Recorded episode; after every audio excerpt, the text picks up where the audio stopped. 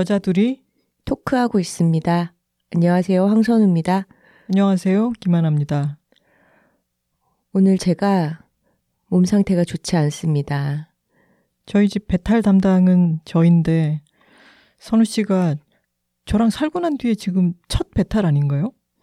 네, 이렇게 아픈 적이 몇 년 만인 것 같아요. 어제 뭔가를 잘못 먹었는지 어, 저녁 때부터 좀 속이 좋지 않더니 지금 아주 힘든 상태가 되었습니다. 뭐라고 말해야 할까요? 선우 씨가 그래서 참 지금 매가리가 없는데, 어, 제가 오늘 쉬어도 된다. 톡토로들은 이해해 줄 것이다. 라고 얘기를 했는데, 절대 안 된다고 하더라고요. 네, 제가 초중고 12년을 개근을 한 사람이에요. 이 초중고 12년 개근한 사람들이 이렇게 무섭습니다. 어, 물론 쉬어도 우리 톡토로들은 다 이해를 해주겠고 같이 진행하는 하나 씨도 얼마든지 괜찮다 하루 빠져도 된다라고 얘기를 했지만 제가 그러고 싶지 않은 마음인 거예요. 그래서 오늘 조금 천천히 어, 목소리 상태가 아주 좋지 않은 채로 얘기를 하겠지만 양해를 부탁드립니다. 오늘 제가 약과 죽을 사러 어, 나갔다 왔는데 약사 분이 그러시더라고요. 요즘 장염 바이러스가 돌고 있다. 네.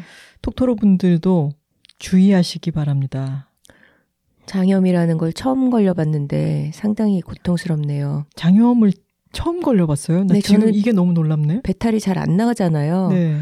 뭔가 먹고 체한 적도 별로 없고 장염에 걸려보는 게 처음이에요.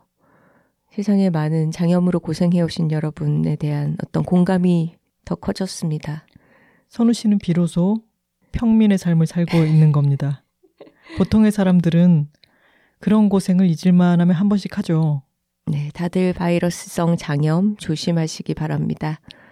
자, 여둘톡 49화 시작할 텐데요.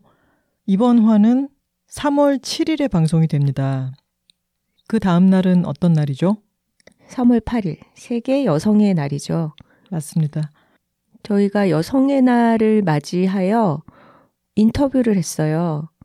애플 앱스토어에 Today라는 탭이 있거든요. 거기에 애플에서 선정한 여러 가지 어, 컨텐츠들이 소개되는데 거기에 저희가 이번에 인터뷰를 했습니다. 이 방송이 나가고 있는 즈음에는 이미 올라와 있을 테니까요. 애플 앱스토어의 Today 탭을 한번 살펴봐 주시면 좋겠습니다. 네. 여성의 날에 대한 이야기도 물론 얘기를 했고요. 저희 둘이 어, 여성으로서 같이 사는 이야기, 그리고 함께 일하면서 느낀 여러 가지, 각자 20년 이상의 커리어를 가져오면서 일에 대해서 생각한 여러 가지 것들을 음, 얘기를 나눴으니까 한번 봐주시면 좋을 것 같습니다. 헤어 메이크업하고 촬영도 열심히 했는데 저 장사롱에서 파마한 머리 어떻게 나왔는지도 잘 봐주십시오. 네, 이번에 사진 찍어준 작가가 정말 예전부터 저랑 같이 일했던 제 잡지 시절의 하우스 스튜디오의 막내였던 사진가예요. 근데 물론 지금은 패션 사진계에서 모두가 함께 일하고 싶어 하는 음. 섭외 1순위 사진가가 되었는데, 아, 그렇게 서로 간에 20여 년을 각자 일하다가 이렇게 만나서 또 굉장히 반갑더라고요. 음. 성함을 얘기 안 해주시나요? 아, 네, 신선혜 실장입니다. 저희가 일민미술관에서 패션 photograph 사진전을 보러 갔을 때도 그분 사진을 보고 와 색감이 정말 남다르다 음, 사진 멋있다라고 생각했는데 사진 아직 저희는 못 봤는데 잘 나왔기를 바라겠습니다. 네. 이번 화에는 여성의 날을 맞아서 저희가 최근에 본 아주 강렬한 영화에 대해서 이야기를 나눠볼까 합니다. 토드 필드 감독의 타르입니다. 톡갈 한번 갈까요? 톡갈 가능하겠어요? 좀 어려울 것 같아요. 이전에 했던 거 갖다 넣을까요? 한 번만 할까요? 파워를? 파워 제가 할게요. 왜냐면 당신은 파워가 없잖아, 지금. 없습니다. 네. 아, 이어. 둘, 톡토로 톡토로 톡! 파워. 그래도 파워 들으니까 조금 힘이 나네요. 반짝. 이게 파워의 마법이군요. 네, 보신 분들이 많이 계실지 모르겠어요. 케이트 블란쳇 주연의 영화 타르를 오늘 얘기를 하려고 하는데요. 어, 사실 저희는 어, 이 영화를 굉장히 기대했어요. 음. 제가 기대했다고 보는 게 맞겠죠. 개봉일을 막 다이어리에 적어두고 이거는 정말 개봉하자마자 볼 거야 라고 기다려온 영화입니다. 일단 케이트 블란쳇이 주연이고 클래식 음악에 관한 영화, 지휘자가 주인공인 영화라고 들어서 저는 클래식 음악을 좋아하니까 나름 어떤 이 영화에 대한 상을 그린 거예요. 음.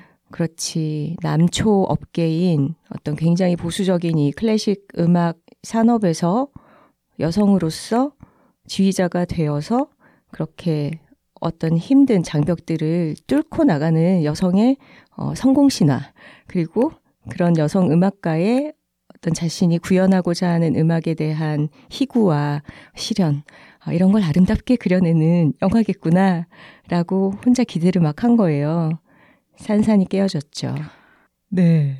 영화를 보신 분들은 첫 관람에는 당황하실 수밖에 없을 것 같아요. 음, 선우 씨가 방금 얘기한 그런 것들을 저도 막연히 그리고 있었는데, 어, 이 영화는 대충 이렇겠거니라고 생각하는 모든 것을 차곡차곡 깨어나가는 영화였습니다. 네.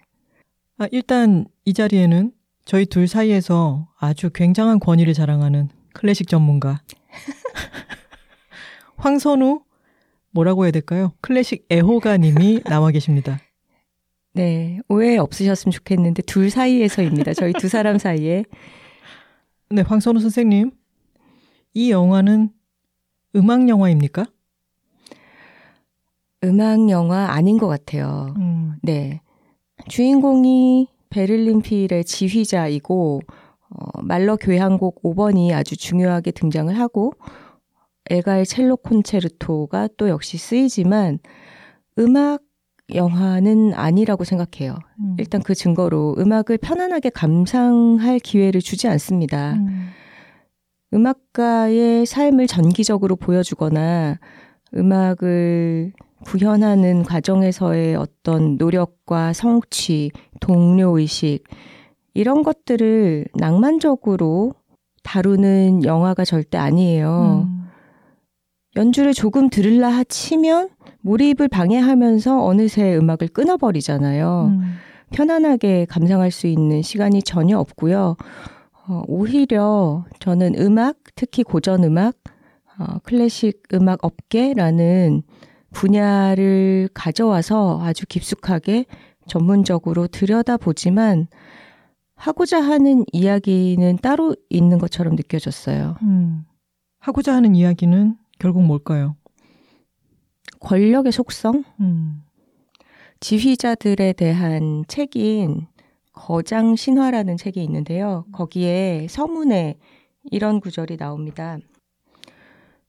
반권위주의 철학자인 엘리아스 카네티라는 사람의 글을 인용한 문구인데요. 지휘자의 연주보다 권력을 더 분명하게 표현하는 것은 없다. 사람들 앞에서 행하는 그의 행동 하나하나는 권력의 본질을 보여준다. 권력에 대해 전혀 모르는 사람이라도 지휘자를 주의 깊게 관찰한다면 권력의 모든 속성을 하나씩 발견하게 된다. 음. 이런 이야기를 하고 있어요. 권력에 대한 이야기를 할 때 21세기의 이 시점에서 음. 가장 그게 적나라하게 드러나는 곳 중에 하나가 클래식 음악계가 아닐까 싶습니다. 음. 이곳은 아주 예전부터 백인 남성들의 권력과 권위를 탄탄히 다져온 그런 세계 아닌가요? 음, 그렇죠. 얘기를 들어가기 전에 톡토로 여러분 아시죠? 저희는 다 말합니다. 스포 전문이라고 할까요? 만약에 어떤 영화에서 정말 결정적인 반전이 있다면은 그에 대해서는 얘기하지 않겠지만 음. 오늘도 저희가 결정적이라고 생각하는 부분에 대해서는 얘기하지 않을 거예요. 음. 하지만 영화에서 주의 깊게 보셨으면 좋겠다 싶은 부분들을 다 이야기할 테고요. 장담컨대 저희 방송을 듣고 난 뒤에 영화를 보시면은 영화를 더 흥미진진하게 즐기실 수 있을 겁니다. 음. 저희도 처음에 영화를 보고 아니 대체 이 영화는 뭐야? 라는 생각이 들고 맨 마지막에 end credit이 올라갈 때 그 음악을 들으면서도 약간 어안이 벙벙한 상태였어요. 음. 근데 그게 나쁜 느낌은 아니었고요. 걸어 나오는 순간부터 계속해서 질문이 이어지는 음. 그리고 그 다음 날에도 어, 이 영화가 던진 여러 질문과 여러 충격을 소화하느라고 하루 종일 이 영화에 대해서 생각했던 것 같아요. 네. 근데 선우 씨도 마찬가지여서 이 영화가 계속 속에서 맴돌고 있고 저희는 톡토로 여러분들께 너무 난해한 영화라든가 이해나 접근이 어려운 영화라든가 하는 것을 추천 하지는 않으려고 노력하고 있기 때문에 타르 이 영화를 얘기하기에는 좀 어렵지 않을까라는 생각을 했으나 이게 계속 잔상이 남아 있는 거죠. 음. 다시 한번 영화를 보고 결정하기로 했습니다. 그래서 두 번째로 영화를 보러 갔더니 이번에는 저희가 영화의 구조와 스토리를 따라가느라고 급급했던 것에서 이제는 영화의 한 장면 장면 대사 하나하나에 집중하면서 영화를 봤더니 놀랍도록 흥미진진한 영화더라고요. 네. 분명히 편안하게 앉아서 즐길 수 있는 종류는 아니지만 우리가 생각해 봐야 할 여러 가지 질문을 던지는 영화기 때문에 지적으로 흥미로운 영화라고는 할 수 있을 것 같아요. 그리고 처음 봤을 때의 불편함 같은 게 일단은 중심 인물에게 우리가 편안하게 감정이입을 하면서 볼 수 없기 때문에 이 사람 자체가 너무 문제적인 인물이고 윤리적인 여러 문제를 갖고 있기 때문에 어, 편안하게 감상하기 어려운 부분이 있고 또 하나는 촬영 기법적으로 카메라의 앵글이나 아니면 어, 여러 가지 소리들, 음향들이 좀 사람의 신경줄을 음. 팽팽하게 조이는 느낌이 있어요. 그래서 그런 부분에 대해서 미리 좀 인지를 하시고 보시는 것도 좋겠습니다. 음. 두 번째 보고 나서 선우 씨가 그랬죠. 정석영 작가님이 이 영화 봤으면 안녕하세요 또는 여보세요 같은 말이 없는 아주 효율적인 영화라서 음, 좋아하시지 않을까 싶다 이런 말도 했죠. 맞아요. 낭비되는 대사나 장면이 거의 없습니다. 아까 선우 씨가 이 영화는 음악 영화이기보다는 권력에 대한 영화인 것 같다. 라면서 지휘자의 여러 제스처라든가 그 자리 모든 것들이 그 권력과 권위를 나타낸다. 라는 말을 어, 인용해서 들려줬잖아요. 네. 그것은 오케스트라 내부에서 지휘자가 갖는 힘 혹은 어, 공연 상황에서 위치와 하는 일이 드러내게 되는 어떤 장면에서의 모습들도 있지만 근현대 사회에서 이 오케스트라와 지휘자가 어떤 식으로 쓰여왔는가에 대한 이야기이기도 한 것 같아요. 예전에는 고전 음악이 어떤 신에게 인간의 목소리를 전달하기 위한 그런 통로로서 음, 종교 제의에 사용되는 것으로부터 출발을 했다면 어, 그 뒤에는 종교적인 목적으로 의뢰를 받아서 곡이 작곡되고 연주되기도 하고 그 뒤에는 어, 권력자들, 뭐 왕이나 귀족들로 옮겨오고 그리고 현대 사회에서는 어떤 도시에 소속이 되어서 공적인 목적에 복무를 하거나 돈이 많은 사람들의 후원을 받아서 유지되는 그런 산업이기도 하죠. 근데 그랬을 때 지휘자라는 상징적인 인물들이 그 자체가 힘을 갖고 있는 존재들이기도 하고 또 권력자나 자본가들이 어떤 자신의 힘을 과시하기 위해서 어, 친분을 만들거나 곁에 두거나 관계를 형성해서 내보이기가 너무 좋은 음, 음, 그런 존재이기도 한 것 같아요. 음. 이 영화는 케이트 블란쳇을 빼고는 이야기를 하는 것이 불가능합니다. 실제로 영화 전편에 거의 대부분의 장면이 케이트 블란쳇이 나오잖아요. 음, 그리고 이 연기라는 것은 불가사의하다고 밖에는 말을 할 수가 없습니다. 영화가 꽤 긴데 이 리디아 타르라고 하는 주인공의 성격과 카리스마, 제스처, 표정, 그리고 나중엔 액션까지 나오죠. 이 모든 것을 케이트 블란쳇이 다 소화를 하는데 이 영화를 찍기 위해서 독일어도 배우고 피아노도 배우고 지휘도 배워서 그야말로 리디아 타르가 되었죠. 네. 이번 아카데미 시상식에서 여우 주연상을 놓고 어, 올해 양자경 배우와 함께 가장 1순위로 거론이 되고 있다고 합니다. 이 영화는 리디아 타르라는 지휘자의 어떤 커리어의 정점에서부터 시작을 해요. 네. 일단 이 사람은 베를린 필의 최초의 여성 상임 지휘자로 일하고 있고 작곡가이기도 합니다. 그리고 클래식 교육에 있어서 굉장히 엘리트 코스를 쭉쭉 밟아왔고 곧 자신의 자서전이 출간될 예정이죠. 그리고 크리스마스를 맞아서요. 음, 많은 인기 있는 지휘자들이 그러듯이 어, 여러 도시를 오가면서 연주를 하고 있고 어, 출장이 굉장히 잦고요.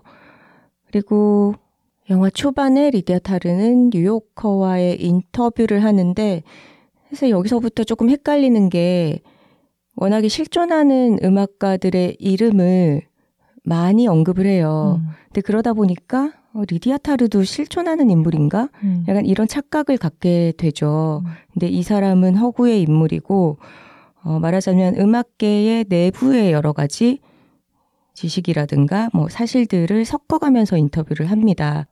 레너드 번스타인에게 사사했다는 이야기도 나오고 EGOT라고 하는 말을 하죠. 음. E-G-O-T 에미상, 그래미상, 오스카상, 토니상 이걸 다 수상한 사람이다 라고 말하기도 하고 자신의 필생의 과업 중에 하나일 음. 말러의 모든 아홉 개의 교향곡을 다 녹음을 할 텐데 음. 이미 여덟 개를 끝냈고 맨 마지막 대망의 5번을 남겨두고 있습니다. 음, 그래서 맞아요.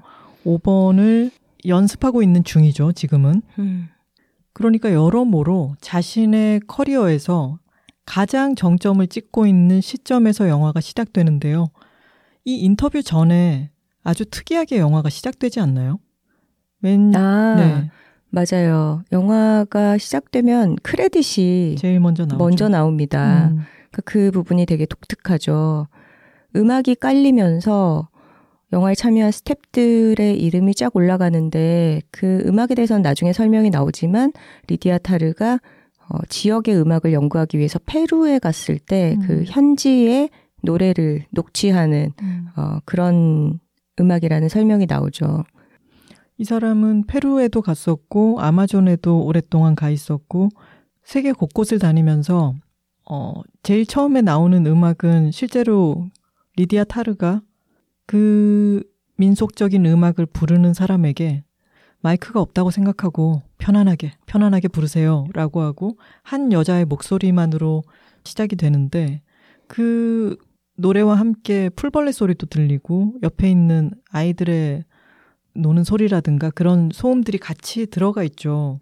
흐르는 동안 크레딧이 아주 오래 나옵니다.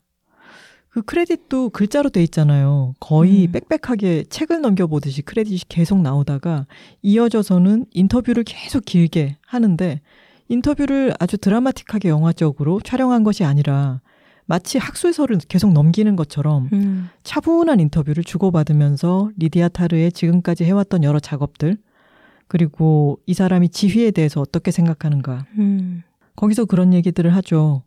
아까 선우 씨가 얘기했던 지휘자의 권력과 권위에 이어서 얘기를 하자면 기자가 사람들이 지휘자를 메트로놈 정도의 대상으로 음. 생각하기도 하는 것 같다.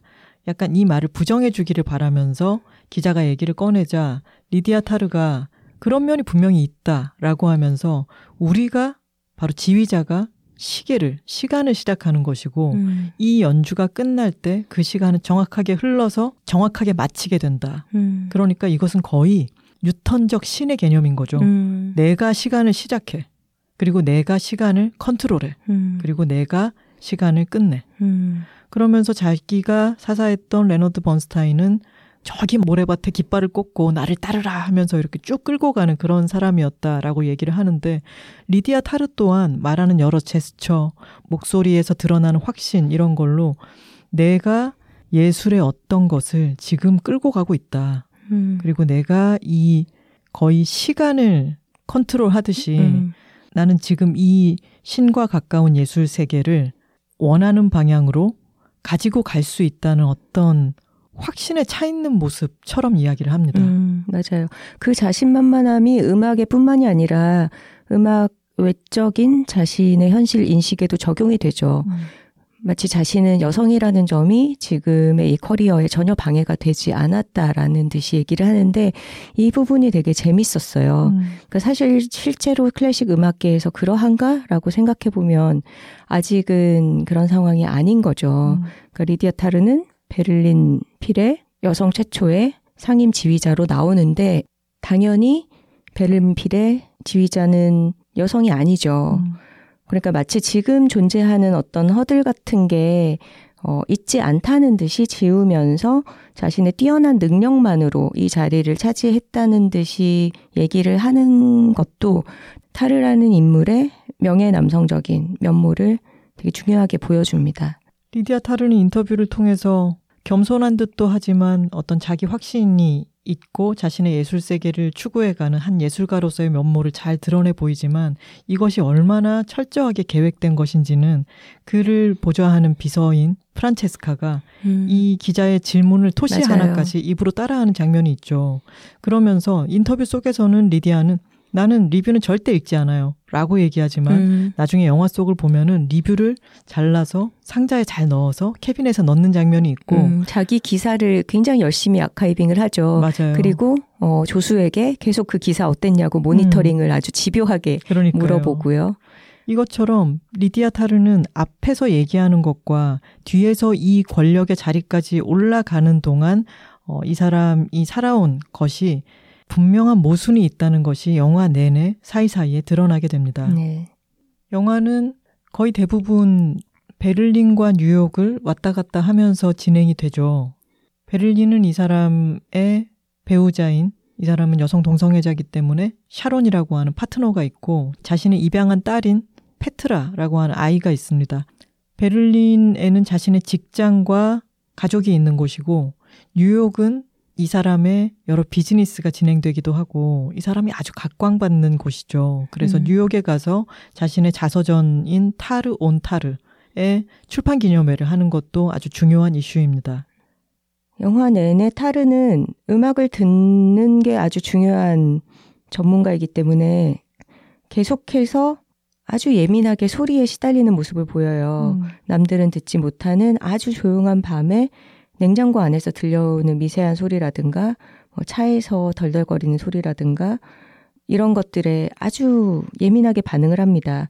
이렇게 타르의 신경을 옥죄는 것이 또 있는데 누군가 타르에게 계속해서 이메일로 자신의 어떤 처지를 호소하고 있는 한 사람이 있어요. 크리스타라고 하는 여자인데 어, 이 사람은 타르의 모종의 제자 같은 존재로 타르가 설립한 여성 음악가들을 후원하기 위한 단체인 아코디언 재단에서 지원을 받아서 공부한 그런 재능 있는 젊은이입니다. 이 사람은 뭔가 타르와 개인적인 관계가 있었다가 그것이 잘못되고 나서 클래식 음악계에서 일할 수 있는 길이 완전히 막혀버려요. 한마디로 부적절한 관계였던 거죠. 네. 둘 사이에 무슨 일이 있었는지는 정확히 다 보여주지 않습니다. 이 영화의 문법 자체가 어, 벌어진 사건을 다 보여주지 않고 짐작하게끔 뉘앙스를 풍기는 쪽이에요. 크리스타는 타르와의 개인적인 관계가 틀어진 이후에 타르가 적극적으로 이 사람의 앞길을 막았고 그것으로 인해서 억울함을 호소하는 메일을 계속 보내지만 받아들여지지 않고 크리스타에게서 온 메일을 계속 지워라 하고 답을 하지 말아라 라고 프란체스카 자신의 조수에게 지시를 하는데 호텔방으로 뭐책 선물이 오기도 하고 그런 식으로 크리스타의 존재는 타르를 지속해서 신경 쓰이게 만들고 뭔가 불안 요소로서 도사리고 있어요 영화 내내. 업보죠. 음. 타르는 레즈비언이고 어 영화 초반부에 보면은 이 여자를 이런 표현 아주 저급하지만 후리는 기술이 이렇게 말 해도 돼? 인터뷰를 마치고 자신에게 다가온 팬에게 이런저런 얘기를 하는 걸 보면은 음. 다른 여성을 꼬시는 기술이 정말 능수능란한 사람이구나라는 음. 생각이 들죠. 맞아요. 그리고 옆에서는 자기 비서인 프란체스카가 그거를 정말 지긋지긋하다는 눈으로 보면서 서 있죠. 얼마나 그런 일이 많았겠어요. 음. 뭐 음악 팬이니 뭐 기자니 아니면은 뭐 지휘자 지망생이니 학생이니들이 정말 이 사람에게 많이 접근을 하고 음. 또 그걸 즐기면서 그 안에서 뭔가 관계들을 부적절하게 만들어 왔겠구나 하는 짐작이 들게끔 음. 하는 장면입니다. 아마도 그래서 아코디언 재단에 있었던 그 크리스타의 음. 경우에도 타루와 이런 식의 관계 진행이 있지 않았을까라고 하는 심증이 가게 되죠. 맞아요. 그리고 그 짧은 팬과의 대화에서도 케이트 블란쳇이 말로는 선은 넘지 않지만 뭐 제스처와 눈빛 음, 엄청나게 끈적하게 굴죠. 네, 그런 여러 가지들로 플로팅의 진수랄까요? 이런 음. 것들을 보여주는데 여기서 잠깐 의문이 들죠. 이것은 권력을 가진 사람이 자신의 권력을 이용해서 성적인 착취를 하고 그리고 그것을 입막음하기 위해서 자신의 권력으로 그 사람의 앞길을 막는 아주 사실은 추잡한 스캔들이죠. 음. 근데 이 영화의 주인공을 여자인 케이트 블란쳇으로 삼았다는 것은 음. 왜일까요? 그러게요. 그 부분이 가장 많은 사람들을 불편하게 할 것 같아요. 실제로 여성 지휘자인 마린 알소비라는 사람이 이 영화에 대해서 불쾌감을 표현하기도 했다고 해요. 음. 아마도 많이들 보셨을 임윤찬의 방클라이번 콩쿨 음. 때의 라우마니노프 피아노 협주곡 2번을 마린 알소비 지휘를 했어요. 그래서 음. 그 실황 영상에서 보셨을 텐데 실제로 미국 최초의 여성 지휘자로 지금 보스턴 심포니를 이끌고 있는 사람입니다. 근데 여성들이 오랫동안 배제되어 왔던 업계에서 여성의 정체성을 가지고 특히나 이 마린 알섭도 레즈비언이고요. 어, 힘든 조건 하에서 성공한 여성은 정말 소수인데 그리고 실제로도 영화 속에서도 언급되는 뭐 샤를 디투아라든가 제임스 리바인 이런 남성 지휘자들은 실존하는 성추행, 성폭력 사건으로 고발을 받아서 자기 자리를 잃기도 했는데 음. 왜 여성을 주인공으로 이런 이야기를 만드느냐라는 것은 충분히 항의할 만한 이야기죠. 마리나 소의 관점에서는 충분히 항의할 만한 일이지만 관객 1인으로서는 음. 만약에 그 역할을 어떤 남성, 카리스마 넘치고 이름 있는 남성이 했다면 저는 그 영화를 보러 가지 않았을 거예요. 음, 굉장히 영화가 평면적이고 단순해졌을 것 같기는 해요. 뉴스만으로도 지긋지긋하기 음. 때문에 그것을 보러 가지 않았을 테고 우리가 그녀가 말했다를 보러 가서 그 영화를 흥미진진하게 봤던 것은 주인공이 하비 와인스타인이 아니라 음. 두 명의 여성 기자였기 때문이에요. 맞습니다. 바로 그런 이유로 권력의 정점에 있는 이런 추악한 여러 이면이 있는 하지만 아주 대단히 유능한 음. 이 주인공이 더 복합적이 되는 것 같아요. 그렇죠. 음. 그리고 리디아 타르의 행동 방식 그리고 그 업계에서 어떤 식으로 자리를 잡았는가 그것들을 관찰하다 보면은 오히려 이 사람이 여성이기 때문에 남성 권력 남성 중심의 권력 세계의 시스템이 더 눈에 들어오는 부분이 분명히 있어요. 그리고 우리가 중심 인물에 대해서 편안하게 악인이라는 것을 미리부터 규정하고 이야기를 받아들이게 되지 않고 끝까지 정말 저 사람이 그랬을까라는 질문을 하면서 보게 되기 때문에 이야기를 끝까지 따라가게 되는 것 같긴 해요. 남성 지휘자였으면 그런 클루 같은 게 나오자마자 음. 아유 그러고도 남지 그치. 왜 아니겠어 이런 식으로 약간 사고를 닫아버리는 게 생기겠죠. 음. 네. 아까 리디아 타르는 소리에 매우 민감하고 마침 자신의 곡을 작곡하고 있는 중이기 때문에 어떤 여러 소음들이 자신을 공격하는 듯 또는 음. 아주 불안하게 만드는 요소로 계속 등장을 하는데 아까 선우 씨가 얘기했던 냉장고 속에서 들리는 소리 이런 거 차, 자동차가 떨리는 소리는 실제적인 소리지만 이게 실제일까 아닐까 싶은 소리들도 많이 나옵니다. 음. 그렇기 때문에 그 부분은 리디아 타르의 심리를 다루는 음. 어떤 심령 스릴러처럼 느껴지기도 하죠. 음. 어, 실제로 숲에서 이게 환상인지 아닌지 알 수 없는 비명 소리가 들리기도 음. 하고 아무도 켠 적이 없는 메트로놈이 음. 자신의 서재에서 똑딱똑딱 거리고 있기도 하죠. 음. 근데 이것은 영화를 보면서 저것은 누가 그랬을까 이렇게 추리극으로 진행하기보다는 음. 이 사람의 지금 극도로 불안하고 예민해져 있는 심리 상태 음. 그리고 그 불안함이 점점 강도가 심해지잖아요. 음. 그것은 자신이 죄를 저지른 그 대상인 크리스타에 음. 대한 그 불안감이 점점 실체가 되어서 이 사람의 삶을 잠식해 오는 것을 음. 상징적으로 보여준다고 생각할 수도 있습니다. 맞아요. 그리고 재미있는 장면이 리디아의 딸인 페트라가 학교에서 괴롭힘을 당하잖아요. 그래서 리디아가 페트라를 학교에 데려다 주면서 그 따돌림, 그 괴롭힘의 가해자인 다른 학생을 만나는 장면이 있어요. 음. 근데 거기에서 그 아이에게 페트라를 한 번 더 그렇게 때리면 내가 가만히 두지 않을 것이다 라고 얘기를 하면서 신이 우리를 지켜보고 있다. 음. 이런 식의 의미심장한 말을 하거든요. 그리고 난 어른이야. 넌 음. 내 말을 들어야 돼. 음. 라고 얘기하는 게 신의 권위 그리고 자신, 음. 자신의 권위이기도 한데 걔에게 나를 소개할 때 뭐라고 했는지 기억나세요? 페트라의 아빠야라고 말하죠. 어, 네, 나는 페트라의 엄마야가 아니라 음. 나는 페트라의 아빠야. 음. 그리고 신이 지켜보고 있고 나는 어른이기 때문에 넌내 음. 말을 들어야 돼. 음. 이 모든 것이 음. 이 리디아 타르는 그야말로 명예 남성이기도 하고 음.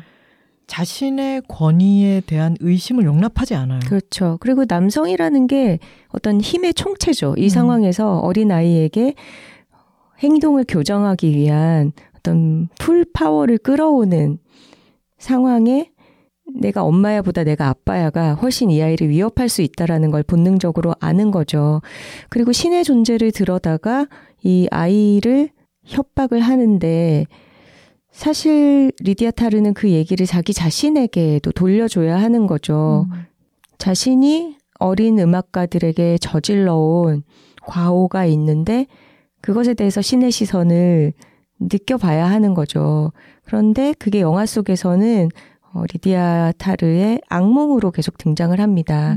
음. 얼굴이 정확하게는 드러나지 않지만 아마도 크리스타 그리고 또 다른 크리스타들의 모습을 한 유령 같은 것이 타르를 편안하게 잠자게끔 내버려 두지 않죠.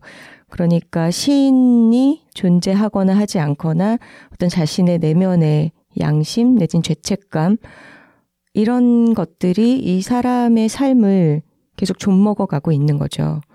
근데 참 이 와중에 또 수작을 겁니다. 굉장히 매력적인 러시아 첼리스트가 나타났거든요. 어, 베를린 필에 첼로 단원 티오가 나서 오디션을 보는데 타르는 오디션 자체는 블라인드로 진행을 되지만 그 전에 이 올가라는 첼리스트의 존재를 인식을 해요. 우연히 마주쳐서 알고 사실은 오디션의 점수도 이 사람의 연주라는 걸 알고서 수정을 하죠. 또각또각 걸어가는 신발을 보고 아 그 사람 신발이군. 그걸 보고는 어, 연필 뒤에 달려 있는 지우개로 원래 썼던 채점 점수를 삭삭 지우고는 음. 고쳐 쓰는 장면이 나오죠. 그렇죠. 그 쓱싹쓱싹 지우는 장면이 너무나 우스꽝스럽고 정말 이 사람의 그런 또 의문스러움. 어, 네. 이중성 같은 걸 너무 잘 보여주죠. 음. 근데 이 올가 캐스팅 너무 잘하지 않았어요? 네.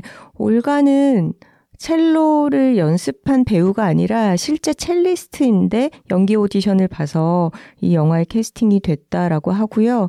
정말 실존하는 어떤 음악가처럼 연주도 잘하고 어, 러- 실존하는 음악가인 거 아니에요? 아, 그렇죠. 어, 올가는 굉장히 매력적인 인물이고 연주도 잘하고 그리고 재미있는 게 진짜 Z세대 그 자체입니다. 음. 처음에 타르가 올가랑 같이 식사를 해요. 신입 단원을 이제 맞아서 뭐 같이 뭐 지휘자랑 얘기하는 자리가 필요하다 이런 식으로 굳이 맞아요. 굳이 따로 밥을 먹는데 이제 그 자리에서 물어봐요. 그러니까 뭐 어떤 식으로 첼로를 하게 됐냐, 뭐 이런 음악의 출발에 대한 얘기를 하다가 너무 재밌는 게 올가가 자기는 유튜브에서 제클린 디프레의 음. 엘가 첼로 콘체트를 보고 그거를 청소년 오케스트라랑 어, 협연을 하기로 마음을 먹었다 이런 얘기를 해요. 그러니까 어떤 음반이나 시련을 보고서 음악가가 되어야지라고 결심하는 세대가 아니라 음. 너무나 유튜브 세대인 거예요. 음. 그리고 실제로 그때 자기가 연주했던 그때의 영상도 유튜브에 올려져 있죠. 음. 재미있는 것은 이 소피 카워라는 배우도 첼로는 원래 하고 있었으니까 연기 공부를 유튜브로 했다라고 하더라고요. 오디션을 음. 보러 가기 전에. 음. 그리고 저는 통쾌했던 게 그 얘기를 듣고 리디아 타르가 굉장히 흐뭇한 표정을 지으면서 아 그래 제클린 디프레 그때 다니엘 바렌보임이랑 했던 그 영상을 봤구나 그랬더니 아니 지휘자는 모르겠고요 이러는 거예요.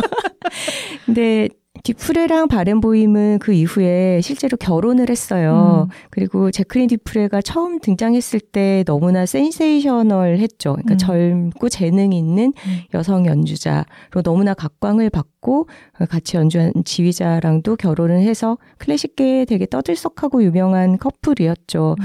하지만 어 그녀가 병에 걸리고 결국은 바렌보임이 떠났어요. 다른 음. 여자한테. 그러면서 말년은 좀 쓸쓸하게 그렇게 최후를 맞았는데 이좀 일찍 죽었어요. 40대, 음. 40대 초반. 하여튼 그렇게 되었는데 디프레에게 반했던 어린 여성 첼로 연주자가 어, 지휘자는 누군지도 모르겠어요라고 말을 하는 게 약간 음. 바렌보임한테 한 방 매기는 것 같기도 하고 음.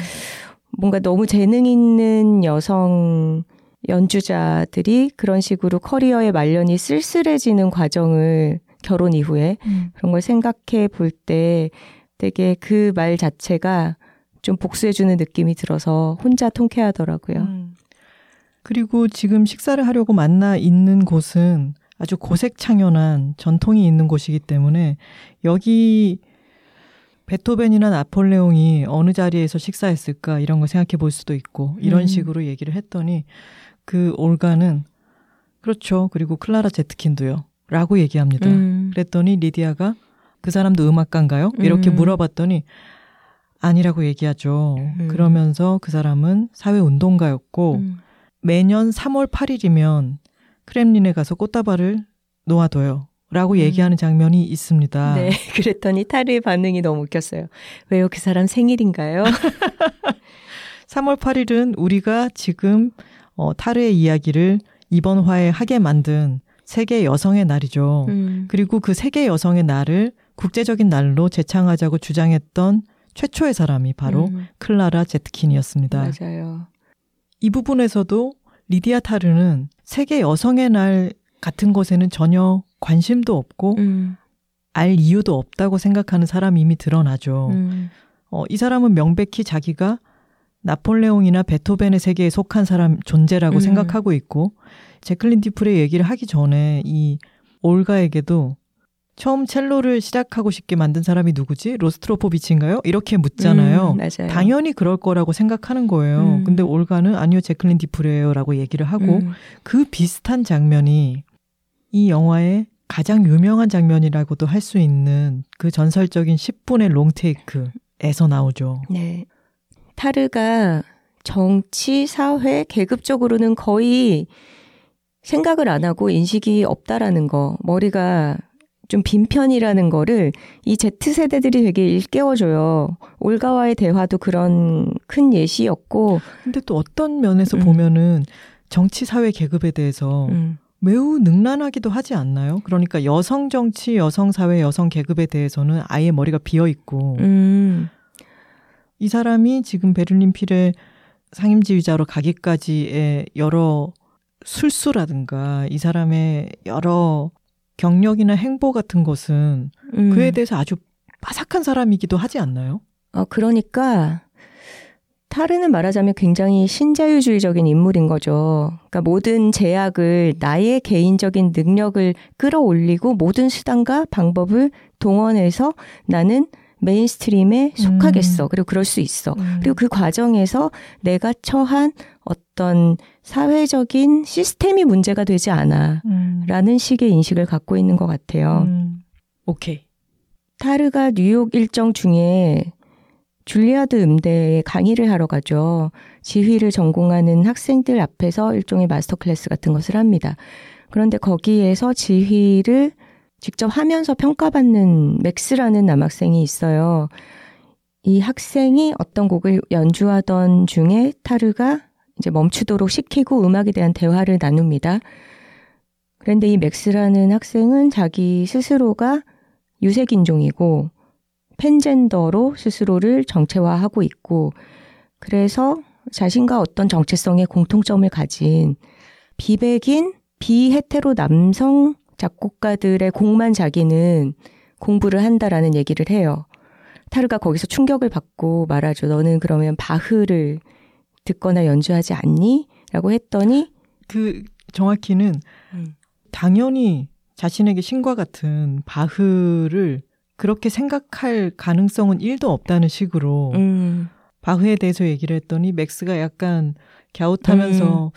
약간 바흐 시스젠도 백남이잖아요. 라는 어. 느낌으로 얘기를 하죠. 음, 그러면서 바흐는 자식을 스무 명이나 낳았는데 그거 미소진이잖아요. 이런 식으로 얘기를 하죠. 음. 리디아 타르는 빡이 칩니다. 근데 너무 놀라운 게 아니 지금 그 정체성에 대한 이야기로 바흐를 그렇게 얘기할 수 있단 말이야? 라고 음. 하는 이 사람의 충격과 어, 이 사람의 가치관에 대한 이것이 도전이죠. 이것을 리디아 타르는 피아노로 연주할 수 있는 사람이니까 맥스를 옆에다 앉혀놓고 곡의 한 소절 한 소절을 치면서 설명을 해가며 얘기를 하죠. 바흐의 위대함에 대해서 이야기를 하고 음. 그것이 어떤 정체성 같은 걸로 흔들리는 것이 아니다라고 하는 이야기를 하는데 이 이야기 중에는 리디아 타르도 화가 나고 음. 어, 이 학생을 설득하기도 해야 되고 그 와중에 어떤 권위에 대한 의심을 완전히 자기가 불식시키겠다는 어떤 마음가짐도 있고 하다 보니까 음. 다양한 표현이 이 10분의 롱테이크 안에 등장을 합니다. 음. 이것은 이렇게나 동선도 막 꼬여 있는데 어떻게 10분 롱테이크를 왜 찍었지? 이런 생각은 들죠. 이 장면의 집중력은 엄청납니다. 음. 카메라 감독이 파친코 카메라 감독이었다고 들었는데, 아, 네 스테디캠이나 와이어를 쓰지 않고 카메라를 든 채 스태프들이 신발을 벗고 양말 차림으로 음. 우르르 따라다니면서 음. 36번 카메라를 틀면서 이 어. 장면을 어. 찍었대요. 그렇게 각도가 되게 여러 번 바뀌던데. 네. 근데 이 장면을 맨 첫 테이크로 찍었을 때 거의 사람들이 와 진짜 끝났다. 엄청나다. 라는 음. 반응이 나왔는데 마지막에 기술적인 문제로 한 십몇 초인지 그게 제대로 안 된 거예요. 음. 그래서 다들 너무 안타까워 하면서 이 안에는 대사도 많지만 서로 간에 감정선이 왔다 갔다 하는 것도 있고 동선도 움직이고 피아노 연주하면서 얘기하는 것까지 있으니까 음.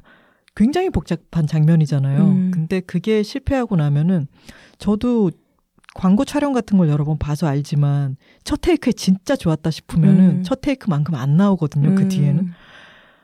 근데 이것을 12번 찍었다고 합니다. 음. 그러면 찍은 시간만 생각하더라도 120분인데 와. 그 10분 테이크와 다음 10분 테이크 사이사이에 준비, 연습, 쉬는 시간 이런 걸 다 합치면은 음. 배우는 나중에는 나가 떨어지겠죠. 음. 근데 어쨌건 간에 12번을 이것을 찍어서 불가사의한 10분의 롱테이크를 만들어냈어요. 음. 이 장면의 응집력은 정말 침을 꼴깍 삼키면서 보게 되는데요. 음.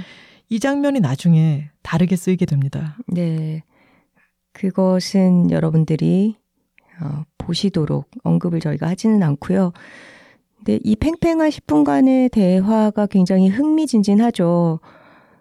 예술은 그 내적인 어떤 논리와 언어로서 인정을 받아야 하는가, 혹은 그 예술가를 둘러싼 어떤 여러 가지 요인을 함께 봐야 하는가, 그리고 수백 년 전의 예술을 평가함에 있어서 우리가 어, 지금의 어떤 윤리적인 가치관을 그 시대에도 적용을 하는 게 맞는가 음. 이런 여러 가지 질문을 던지게 만드는 장면입니다. 음. 이 정체성에 대한 얘기 비슷하게 안드리스라고 하는 인물이 나오잖아요.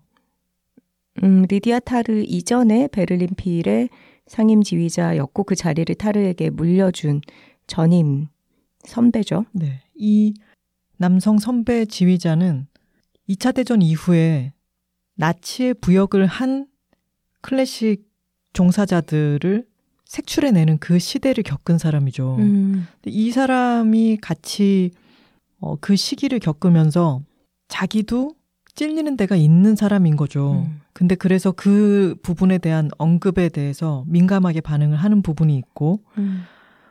푸르트벵글러와 카라얀에 대한 언급을 하죠. 음. 그런 지휘자들에게도 분명히 무언가가 있다는 뉘앙스가 풍기는데 거기서 리디아 타르는 씩 웃으면서 그 둘 중에 누가 더 뛰어났나요? 이렇게 묻죠. 음. 마치 그런 그들의 어, 위험성이라는 것은 그들의 업적과는 별개라는 듯이 어, 별개라는 듯이 이야기를 하는 장면이 나오죠. 음. 프루트뱅글러나 카라야는 나치 시대에 어, 전성기를 누렸던 카라야는 더 후대긴 하지만 어, 지휘자들이고 사실 직접적으로 나치에 부역하지는 않았다 라는 식으로 정리가 되었기 때문에 전후 독일에서도 활동을 할 수 있었어요. 하지만 그 당시에 나치 히틀러 독재 정권 하에서 그렇게 오랫동안 음. 커리어를 부지했다라는 것, 그리고 자신의 어떤 전성기를 누렸다는 것 자체가 그렇게 권력에 맞서서 뭔가 음. 자신이 수호하고자 하는 음악가들을 지켜주기보다는 체제에 순응을 했다라는 증거라고 보는 게 맞겠죠. 음. 근데 이것에 대해서는 역사적으로 되게 이야기가 분분하긴 해요. 프루트뱅글러도 뭐 히틀러의 생일잔치에서 베토벤 9번을 연주하고 음. 그랬던 전력이 있는 사람이지만 또 유대인 음악가들의 탈출을 도왔다라고 하는 얘기도 있어요. 음. 그 역사적 평가는 엇갈리기는 하지만 사실 커리어를 정말 요약할 때는 몇 줄이 되잖아요. 음. 그랬을 때 히틀러 나치 시대의 벨름피를 이끌었다 라는 걸로 이 사람은 평가받을 수밖에 없는 부분이 분명히 있죠. 음. 그래서 이 영화는 권력이 인종적으로든 성적으로든 어떤 착취를 하고 그것을 은폐해온 역사에 대해서 이곳저곳을 짚어줍니다. 음. 영화 초반에는 어느 호텔 방을 보여주면서 이게 플라시도 도밍고의 방이다라고 얘기하는 부분이 있는데 음. 플라시도 도밍고도 성악계의 너무나 엄청난 스타지만 몇 년 전에 지속적이었던 성추문으로 인해 가지고 추락했잖아요. 음. 그런 여러 부분들을 짚습니다. 아까 이 영화에서 음악이 아름답게 집중할 수 있는 대상이 아니라 어떤 불안함을 계속 깔고 있다. 이런 얘기도 했었는데, 하지만 또 리디아 타르가 지휘를 하는 말로 5번의 장면 장면들은 음. 엄청난 쾌감을 주는 부분이 분명히 또 있습니다. 음, 케이트 블란쳇은 이 영화가 액션 영화라고 하더라고요. 지휘 장면에 너무 자신의 그런 동작 같은 것들이 액션 정도의 음, 어떤 움직임이 필요했다라는 뜻이겠죠. 음. 특히나 어떤 소절에서는 아 이- 아니야 그렇지가 않고 좀 더 메시어하게라고 표현을 했던 것 같은데 좀 더 복합적이어야 돼라고 얘기를 음. 하는데 그런 지휘자의 주문을 들으면서 다시 한번 음악을 들을 때 그게 이제 좀 더 복합적이 된 것처럼 들리고 이런 장면들은 음악적으로도 영상적으로도 또 아주 큰 쾌감이 있었어요. 음, 근데 이 와중에 리디아 타르는 이 새로 온 러시안 액센트를 쓰는 야성적인 첼리스트에게 어떻게 또 수작을 걸어보려고 하고 있는 중이죠. 자신의 파트너인 샤론이 수석 바이올리니스트로 옆에 두 눈을 버젓이 뜨고 있는데 이 올가에 대해서 분명 어떤 수준 이상의 관심을 갖고 있는 게 자꾸만 드러나고 음, 그러다가 올가를 어느 날 집에 태워줬다가 올가가 두고 내린 물건을 전해주려고 거기를 따라 들어가죠. 음, 근데 거기에서 참 설명하기 힘든 장면이 나오죠. 음, 중정처럼 가운데가 뻥 비어 있고 건물이 이렇게 둘러싸고 있는 그런 형태의 건물인데 그 건물 안으로 들어갔으나 올가는 사라졌고 올가가 흥얼거리는 듯한 엘가의 콘체르토 음이 자신을 부르는 음향적 미끼처럼 마치 세이렌의 노래처럼 이렇게 자기를 부르는 것 같죠. 그래서 어느 지하 공간으로 그 음악 소리를 따라서 내려가게 되는데 그 장면이 영화 화면에 왼쪽에는 자신의 포르쉐 전기차가 있는 지상층이 보이고 오른쪽에는 컴컴하고 아래로 내려가는 그런 문이 있죠. 두 개의 사각형 문이 똑같은 포션으로 있어요. 근데 오른쪽을 택해서 그 음악에 이끌려 또는 그것은 자신의 올가에 대한 탐욕이기도 할 테고 자신이 지금까지 크리스타라든가 다른 어린 여성들에게 보여왔던 여러 욕망 같은 것이기도 하겠죠. 그걸 따라서 지하로 내려갑니다. 이것은 마치 리디아 타르의 어떤 무의식적인 공간을 상징하는 것 같기도 음, 하죠. 맞아요. 그 안에 내려가면은 물이 똑똑 떨어지기도 하고 뭔가 발소리도 들리고 알 수 없는 축축함과 으스스함 그런 것들이 그 지하 공간에서 굉장한 불안감과 함께 조성이 되어 있는데 그 안에서 리디아 타르는 어디로 가야 될지 막 불안감을 아주 많이 느끼는데 그것을 만약에 무의식의 공간으로 생각한다면 이 사람은 자신의 욕망을 직시하지는 못한 채 음, 대단한 불안감만을 느낀 채 탈출하듯 다시 계단을 뛰어 올라와서 지상층으로 나오다가 음, 크게 넘어지게 됩니다. 음, 이 장면은 그야말로 상징적으로 쓰였다고 생각해요. 음, 맞아요. 그러니까 아무도 발을 걸거나 뭐 밀거나 하지 않았는데 타르가 제 발에 걸려서 넘어지는 거잖아요. 그러니까 결국 이 사람을 덮치는 게 자기 자신의 욕망, 음. 자기 자신의 선택인 거죠. 지금까지 한 번도 등장하지 않고 이름으로만 등장했던 크리스타는 스스로 목숨을 끊습니다. 그리고 이것은 리디아 타르의 커리어에 있어서 가장 큰 폭탄이 되어 돌아오죠. 음. 그리고 비슷한 시기에 부지휘자를 해고하고 새로운 단원 중에서 뽑는 과정에서 부지휘자 자리에 선택되지 못한 비서 프란체스카가 타르를 떠나게 됩니다. 그런데 가까이에서 수족처럼 일을 도왔던 만큼 프란체스카는 타르에 대해서 아는 것이 너무나 많죠. 음. 그래서 타르는 프란체스카를 돌아오게 하려고 찾아가지만 이미 그녀는 떠났고 빈 집에 스카프만 이렇게 창에 걸려 있는데 그 장면도 뭔가 굉장히 죽음을 암시하는 것 같지 않나요? 뭐 뭔가 음. 목을 매단 사람의 그런 자리처럼 물론 프란체스카는 죽었다는 게 아니라 떠났지만 크리스타 이후에도 그런 음. 어떤 죽음이 이어지는 듯한 이미지가 그림으로 전달이 되더라고요. 음.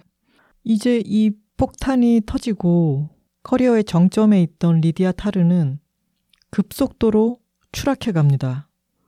뉴욕에서 자신의 자서전 발표회장에는 젊은이들이 몰려와서 항의 시위를 벌이게 되고 거기를 또 올가를 데리고 갔다가 그게 영상이 찍혀서 돌게 되고 음, 그리고 그 사건에 대해서 증언하고 그 사건의 여러 세부들이 밝혀지고 그러면서 일파만파로 음. 어, 모든 것들이 퍼지게 되죠. 음, 이 사람의 명성은 바닥으로 떨어지게 되고 이 영화의 리뷰를 찾아보면 캔슬 컬처라고 하는 말을 많이 하던데 음, 어, 이, 그 사람 평판이 이제 어, 떨어졌으므로 악인 이라고 완전히 음. 낙인 찍히고 온갖 데서 보이콧을 당하기 시작하는 거죠. 음, 그리고 자기가 지금까지 심혈을 기울여서 어, 악보에다가 빼곡하게 자신의 해석과 자신의 창의력을 불어넣었던 것을 도난당하기도 하고 음, 그 자신의 지휘자 자리 자체를 이제 스스로가 느끼기에는 도난당했다고 느끼겠죠. 음. 뺏깁니다. 근데 그에 격분한 타르는 여기서 케이트 블란쳇은 최고의 액션을 벌이죠. 육탄전을 벌이게 되고 이제는 더 이상 구제할 수 없는 상황이 되어버립니다. 음. 모든 것을 잃은 듯이 보이는 리디아 타르가 뉴욕으로 가요. 이제 베를린에는 더 이상 설 곳이 없는 거죠. 근데 그랬을 때 아주 작은 에이전시를 만나서 이제 어떻게 다시 음악가로서 재기할 수 있을까.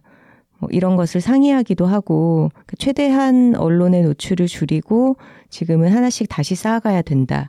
이런 식의 매니지먼트와의 컨설팅도 받고 그러고 자신의 고향으로 돌아갑니다.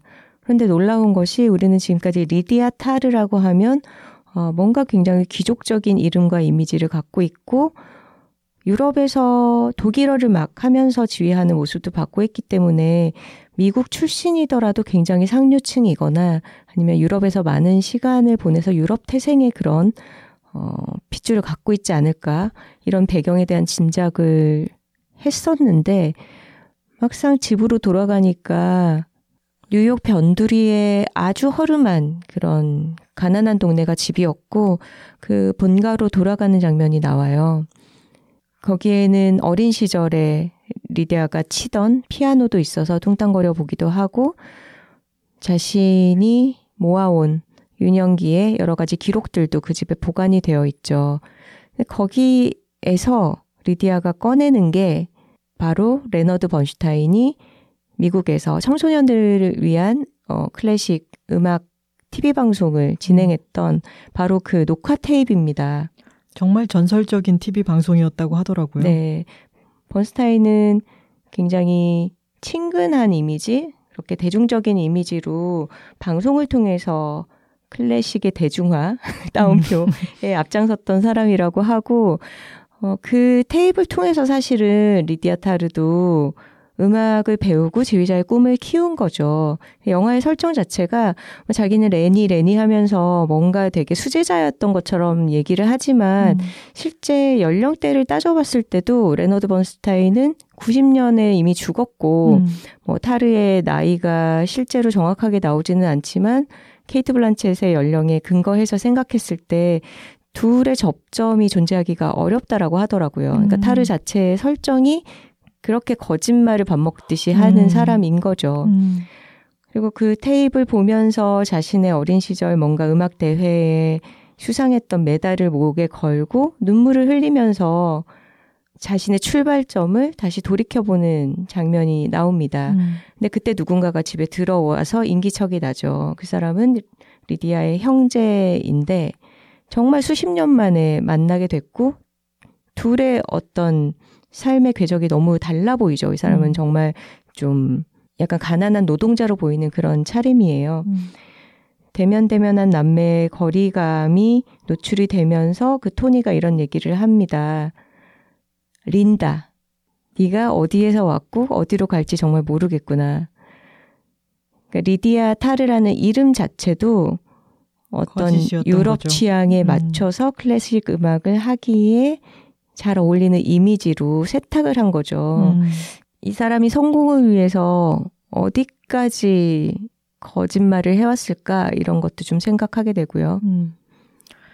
이 이후로 이어지는 맨 마지막 장면들은 정말 논란이 많을 수밖에 없고 음. 바로 그 논란을 촉발하기 위해서 불을 붙이듯이 엔딩으로 달려가는 장면들이라고 할 수 있습니다. 음. 갑자기 뉴욕과 베를린 를 왔다 갔다 하던 이 로케이션이 동남아시아에 있는 어떤 나라로 휙 옮겨가죠. 거기에서 어, 화려하다고는 볼 수 없는 어떤 클라이언트의 의뢰를 받아서 트럭을 타고 관광을 하기도 하고 작은 보트를 타고 강을 따라 오르기도 하고 그러는데 그 강에 대한 이야기도 재밌죠. 어, 우리 여기서 수영을 좀 하면 어때요? 라고 하면서 그 보트 옆으로 손을 내밀어서 강물에 손을 담그고 있는데 아 저기 폭포 있는 데 가서 하죠. 여기는 악어들이 있어요. 음. 라고 얘기를 했더니 손을 슬며시 뺍니다. 음. 그 악어는 말론 브란도 영화를 촬영하러 왔을 때 풀었던 애들인데 아직까지 살아남았어요. 이런 음. 얘기를 하죠. 음. 그 영화는 필리핀에서 찍었던 지옥의 묵시록을 말하는 것 같습니다. 음. 약간 마초성의 상징인 말론 브란도의 이름이 등장하고 또 전쟁에 대한 영화인 지옥의 묵시록 으로부터 비롯된 동남아시아의 강물에서 사람들이 수영을 하지 못할 정도로 살고 있는 악어들에 음. 대한 언급이 나오고 음. 그리고 음, 그 폭포의 장면은 약간 리디아의 꿈속에 나오는 장면과도 좀 비슷했어요. 음. 그러다가 낡고 작은 호텔로 돌아온 리디아는 마사지를 받을 곳이 있겠냐라고 추천을 부탁합니다. 그랬더니 프론트에서 알려준 곳으로 가게 되죠. 음. 거기서 receptionist가 옆에 있는 fishbowl로 가서 어, 고르시면 된다. 음. 라고 얘기를 하죠. 음. 그래서 이게 무슨 말인가 싶어서 옆을 가봤더니, 아, 참 충격적인 장면이죠. 음. 유리벽 뒤에 바구니 안에 타월이라든가 오일 같은 마사지 도구를 각각 가지고 있는 마사지사들이 모두 어린 여성들이고 음. 그 여성들이 반원 형태를 그리면서 마치 음. 이거는 오케스트라의 착석 구조와도 비슷하죠. 음. 그런 곳에서 자신의 선택을 음. 기다리고 있습니다. 음. 그 장면에서 관객들이 느끼는 불쾌감과 어, 유사한 반응을 타르도 보이죠. 음. 그곳을 뛰쳐나와서 구토를 합니다. 음. 이 장면에 대해서 꼭 필요했을까 이런 생각도 드는데 이 장면은 왜 넣은 걸까요? 저는 이 장면에서 지금까지 자신은 여성으로서 부당함이 없었다라고 얘기하던 리디아 타르가 자기가 지금까지 못 본 척 했던 또는 언젠가부터는 보이지 않게 되었던 어떤 어, 전 지구적으로 음. 있는 세상의 반에 대한 현실을 음. 너무나 적나라하게 직시하는 장면이었다고 생각을 해요. 음, 거기서 자신이 속해 있는 성, 그리고 그 성을 정말 유리벽 뒤에 상품처럼 고를 수 있는 그런, 그런 상황에 놓이다 음. 보니까 그, 그 충격이 아주 전면적으로 다가왔겠죠. 음. 그리고 그것은 리디아 타르가 정점에서 완전히 굴러떨어진 뒤에야 볼 수 있었던 뭔가라고 생각해요. 음, 맞아요. 그리고 오케스트라를 축소한 형태로 열을 이뤄서 반원 형태로 여성들이 앉아 있을 때 딱 한 사람이 눈을 들어서 타르랑 시선을 마주치잖아요. 음. 근데 그 사람의 위치가 오케스트라에서 첼로 연주자 올가가 앉았던 음. 그 자리더라고요. 음, 그러니까 여러 가지 자신의 어떤 위치와 맥락과 권위와 좀 아름다운 외피를 벗겨냈을 때 음, 이런 어떤 실체와 맞닥뜨렸을 때의 자기 혐오? 그렇죠. 자기가 했던 짓이 정확히 뭐였는지를 너무 정확하게 보게 됐던 거죠. 네, 그런 것을 위해서 이 장면에 넣지 않았나 싶었습니다. 음.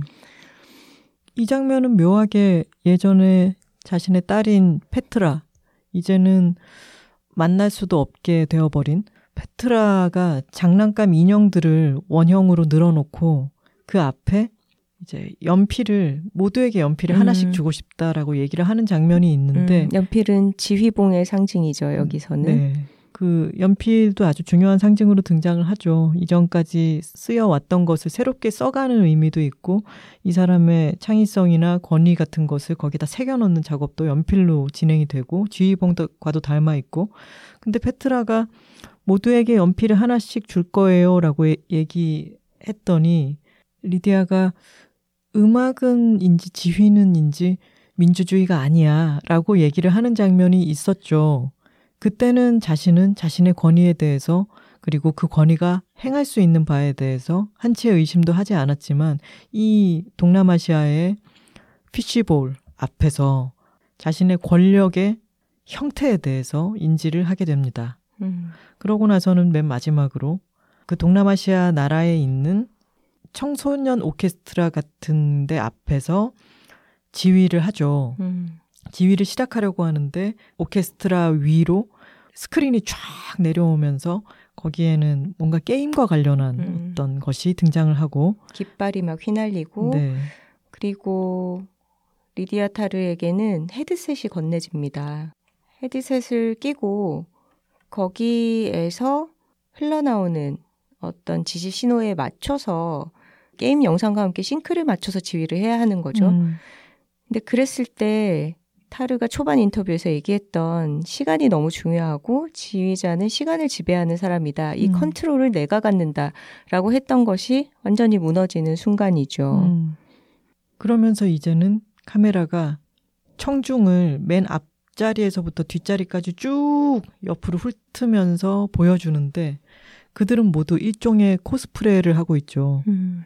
뮤지션 썬더캣의 뮤직비디오가 생각이 났었는데 무슨 이런 동물 탈 같기도 하고 외계인 같기도 하고 각종 각양각색의 어, 탈 같은 것을 쓴 관람객들이 그걸 보고 있습니다. 그곳은 몬스터 헌터라고 하는 게임 유저들이 자신이 그 게임에 등장하는 캐릭터의 복장으로 다 코스프레를 하고 그 음악회를 즐기는 자리였던 거죠. 음. 게임 영상이 아마 그 위에 스크린에는 나오지 않을까 싶은데 그렇죠. 이때 나레이션이 흐릅니다. 우리는 새로운 세상으로 간다. 음. 그러지 않을 사람은 이 우주선에서 내려라. 음. 누구도 당신을 저지, 그 단죄라고 해야 될까요? 판단이라고 해야 될까요? 음. 어, 누구도 당신을 저지하지 않을 것이다. 라고 음. 얘기를 하는 나레이션에서 영화가 끝이 나죠. 음. 영화 맨 처음 시작에 크레딧이 먼저 나올 때는 어떤 여인이 거의 어, 땅과 아주 밀접한 관계를 맺고 있을 것 같은 그런 상황에서 고요하게 노래를 부르는 게 시작이었다면은 음. 중간에는 말러 5번이 계속 나오다가 맨 마지막에는 게임 음악이 음. 비트를 쾅쾅 울리면서 음. 어, 엔딩 크레딧의 음악으로 나옵니다. 음. 이 마지막은 굉장히 충격적이에요. 맞아요. 네, 마지막에 이 게임 음악 공연으로 향하는 어떤 초대로서의 나레이션이 이상하게 되게 의미심장하게 들리더라고요. 음. 그러니까 세상의 모든 기준은 바뀌고 있고 이것에 발 맞춰갈 생각이 없이 정체되어 있으면 결국은 넘어질 수밖에 없다. 음. 거기에서 내려와야 된다라는 그런 게 타르한테 적용을 해볼 수도 있겠죠. 어, 이게 완전히 나락으로 떨어진 것에 대한 상징인가? 베를린 필과 가장 반대에 있는 곳을 하필이면 동남아시아의 음. 게임 음악으로 삼은 건가? 이런 식으로 느낄 수도 있겠죠. 음. 근데 꼭 그렇지만은 않은 것 같아요. 음. 만약에 그렇다면은 내가 아시아에 살고 있는 여성으로서 이 음. 엔딩을 어떻게 받아들여야 될 것인가? 음. 어, 아주 불쾌하게 받아들일 수도 있겠죠. 음. 근데 저는 그렇게 다가오지는 않았어요. 이 면면이 이어져 온 신과 가까운 위치를 차지해 온 시스젠더 백인 남성들의 예술의 세계의 정점에 있던 사람이 모든 것을 잃고 추락해서 다시 한번 뭔가를 시작할 때 옛날에 이 사람은 아마존이나 페루나 이런 곳에 다니면서 음악을 채집하고 연구하는 작업을 했던 사람이란 말이죠. 음. 근데 지금 이 중심이 다 흩어지고 있는 21세기에 어떤 새로운 방향성이나 가능성이 거기서 나올 수도 있는 거 아닌가? 라고 하는 걸 보여주는 것 같기도 했어요. 음. 어떤 새로운 차원처럼 느껴지기도 했습니다. 음. 그런 해석의 여지를 아주 도발적으로 열어버리면서 끝이 나기 때문에 이 영화야말로 영화가 끝나는 순간부터 머릿속에 거대한 물음표가 떠다니게 되죠. 음. 자, 여기에서 오늘 배탈난 선우 씨는 에너지를 다한 것으로 판명됩니다. 자, 저희가 왜 3월 7일에 올라가는 49화 여덟톡에서 타르를 다뤄야겠다라고 생각했는지 아시겠죠? 여성의 날이 언젠지도 모르는 타르는 큰일 난다. 그래서는 안 된다. 3월 8일이 무슨 날인지 정도는 알고 기념을 해라. 선우 씨가 그런 얘기 했잖아요. 베를린 필에서 여성 음악가들을 받은 지도 그렇게 오래되지 않았다라고. 음, 맞아요. 베를린 필에 여성 정식 단원이 처음 입단한 게 아마 82년일 것이고 60년대에 카라얀이 자비네 마이어라고 하는 굉장히 유명한 clarinetist를 단원으로 받으려고 하다가 그때 단원들과의 반대에 부딪혀서 엄청난 갈등을 겪었어요. 음. 그러니까 문턱이 굉장히 높았고 빈 필은 그거보다 더 늦어서 아마 2000년대 들어서 첫 여성 단원을 받았을 거예요. 근데 물론 지금은 어 유럽의 아주 오래된 보수적인 그런 오케스트라들도 여성 단원의 비중이 많이 높아져 있죠. 여성 악장도 탄생을 했고 근데 그들이 이제 100년이 넘게 역사를 이어온 단체로서 항상 내세우는 명분이라는 게 여성은 임신과 출산을 겪기 때문에 투어가 많은 이런 고전음악 연주 단체의 일원으로서는 부적절하다. 이런 논리를 앞세워 왔단 말이죠. 그래서 클래식 음악계에서는 오히려 독주자로서는 여성들이 더 일찍부터 재능을 발현을 해왔지만 시스템의 일원으로서 받아들여져 온 역사는 굉장히 짧다는 거, 음. 그게 또 함의하는 바가 아주 크죠. 음. 여덟톡을 듣고 흥미가 생기신 분들은 타르가 어 결코 대중적인 영화라고 할 수는 없기 때문에 극장 수가 많이 줄어들고 있다고 해요. 근데 케이트 블란쳇의 이 엄청난 연기를 극장에서 보시는 것만으로도 굉장한 경험이 될 테고요. 그리고 그가 지휘하는 말로 5번의 면면들, 그리고 노에미 메를랑이라든가 니나 호스가 연기한 여러 여성 캐릭터들의 연기도 매우 좋습니다. 리디아 타르라고 하는 문제적 인물을 통해서 지금 여전히 2023년 세계 여성의 날에도 세계 곳곳에 엄존하는 성차별과 그리고 여러 권위와 권력의 문제에 대해서 생각해 볼 수 있게 하는 영화였습니다. 댓글 소개 시간입니다. 광고와 사연 문의는 W2 토킹 W 숫자 2 T A L K I N G at gmail.com으로 보내주시면 됩니다. 48화 먹과 뽐에 대한 댓글들입니다. 호밀밭의 찹쌀떡님께서 듣고 싶었던 주제가 올라와서 진심으로 소름 돋았어요. 작가님들 최소 궁예시다. 선 하트 후 청취 하셨네요. 도담도담 이님께서 전 운동 강사라 늘 그냥 추리닝을 입고 다닙니다. 에슬레저 룩이 아닙니다. 일하는 곳 주변의 회사원분들과 사뭇 다른 옷차림이라 가끔 마주칠 땐 슬쩍 부끄러운 마음이 들곤 하지만 난 몸이 튼튼하니 괜찮아 하며 힘차게 걷습니다. 이것이 바로 센터의 마음 하셨네요. 네. 이어서 발루님께서 저도 운동 강사인데 운동복의 세계도 어마무시하게 다채롭습니다. 거기에 잠시 정신이 아득해지긴 했지만 운동에 집중하다 보니 답이 나오더라고요. 두 분이 말씀하신 것처럼 스티브 잡스처럼 합니다. 자주 입는 옷은 무채색 계열 베이지 남색을 기본으로 특별한 날에 입을 만한 옷 한두 벌과 튼튼한 멘탈을 함께 준비하면 생활이 순조로워지더라고요. simple is the best라는 마음으로 정신 승리하면서 삽니다 하셨네요. 단단한 톡토로님께서 톡토로 여러분 디카프 워크룸의 눈 깜짝 품절에 아쉬우셨나요? 어디에든 솟아날 구멍은 있더라고요. 흐흐. 오늘 디카프 워크룸 인스타그램에서 봄 시즌 공지를 봤는데 무려 3개월 동안 매월 200g의 원두를 정기 배송 받을 수 있다고 해요. 저처럼 품절 대란 속에서 아쉬워하셨던 분들께 전해요. 이름은 봄 시즌 디카프 클럽입니다. 하셨네요. 저희도 품절이 돼서 구매를 못 하다가 지난주에 성공해서 이제 받았죠. 정기 구독도 어, 좋은 방법이 될 수 있겠네요. 매번 음. 주문하지 않아도 되고요. 네. 하3 컬러스님께서 평소에 베레모 안 좋아하는데 황선우 작가님 인스타에서 베레모 쓰신 사진 보고 너무 잘 어울리셔서 저도 따라 샀어요. 듣다가 베레모 얘기 나와서 갑자기 댓글 달아요. 흐흐 하셨네요. 감사합니다. 청라톡토로님께서 이번 편 너무 공감돼요. 저도 외모에 연연하지 않으려 살아왔는데 최근에 좋아하는 사람이 생겨서 보이는 것에 대한 고민을 하고 있던 참이었어요. 저는 가장 편안한 상태의 저를 좋아하지만 연애 관계에서는 상대방에게 외적으로 어필하는 것도 무시할 수 없다는 생각이 들더라고요. 그 친구와 저는 너무나 편한 관계지만 연인으로서는 매력이 없지 않을까 하는 고민이 들었어요. 그런데 역시 저한테 맞는 옷을 입는 게 가장 좋은 것 같아요. 작가님들의 이야기를 들으며 마음이 많이 편해졌습니다. 감사합니다. 하셨네요. 지난 화에 이야기를 시작하는 메일을 보내주셨던 아토로님께서 사연을 달아주셨어요. 헤헷, 메일 보냈나? 너무 장해요. 너무 잘했어. 크크크. 예전에 8살이 나와서 북토크 한참 하실 때 제주에서 하던 북토크에 참석한 적이 있는데요. 그때 하나 작가님이 반팔 파란색 체크 셔츠에 반바지를 입으셨는데 그 즈음에 다른 행사들에서도 그 체크 셔츠를 잘 즐겨 입으신 걸 보고는 참 멋지다고 생각했었거든요. 그리고 선우 작가님은 여태 얼마나 많고 다양한 패션을 보셨을까 해서 이런 주제로 이야기를 해주셨으면 좋겠다 싶어 보냈는데 정말 너무 알차게 잘 들었답니다. 내가 센터야?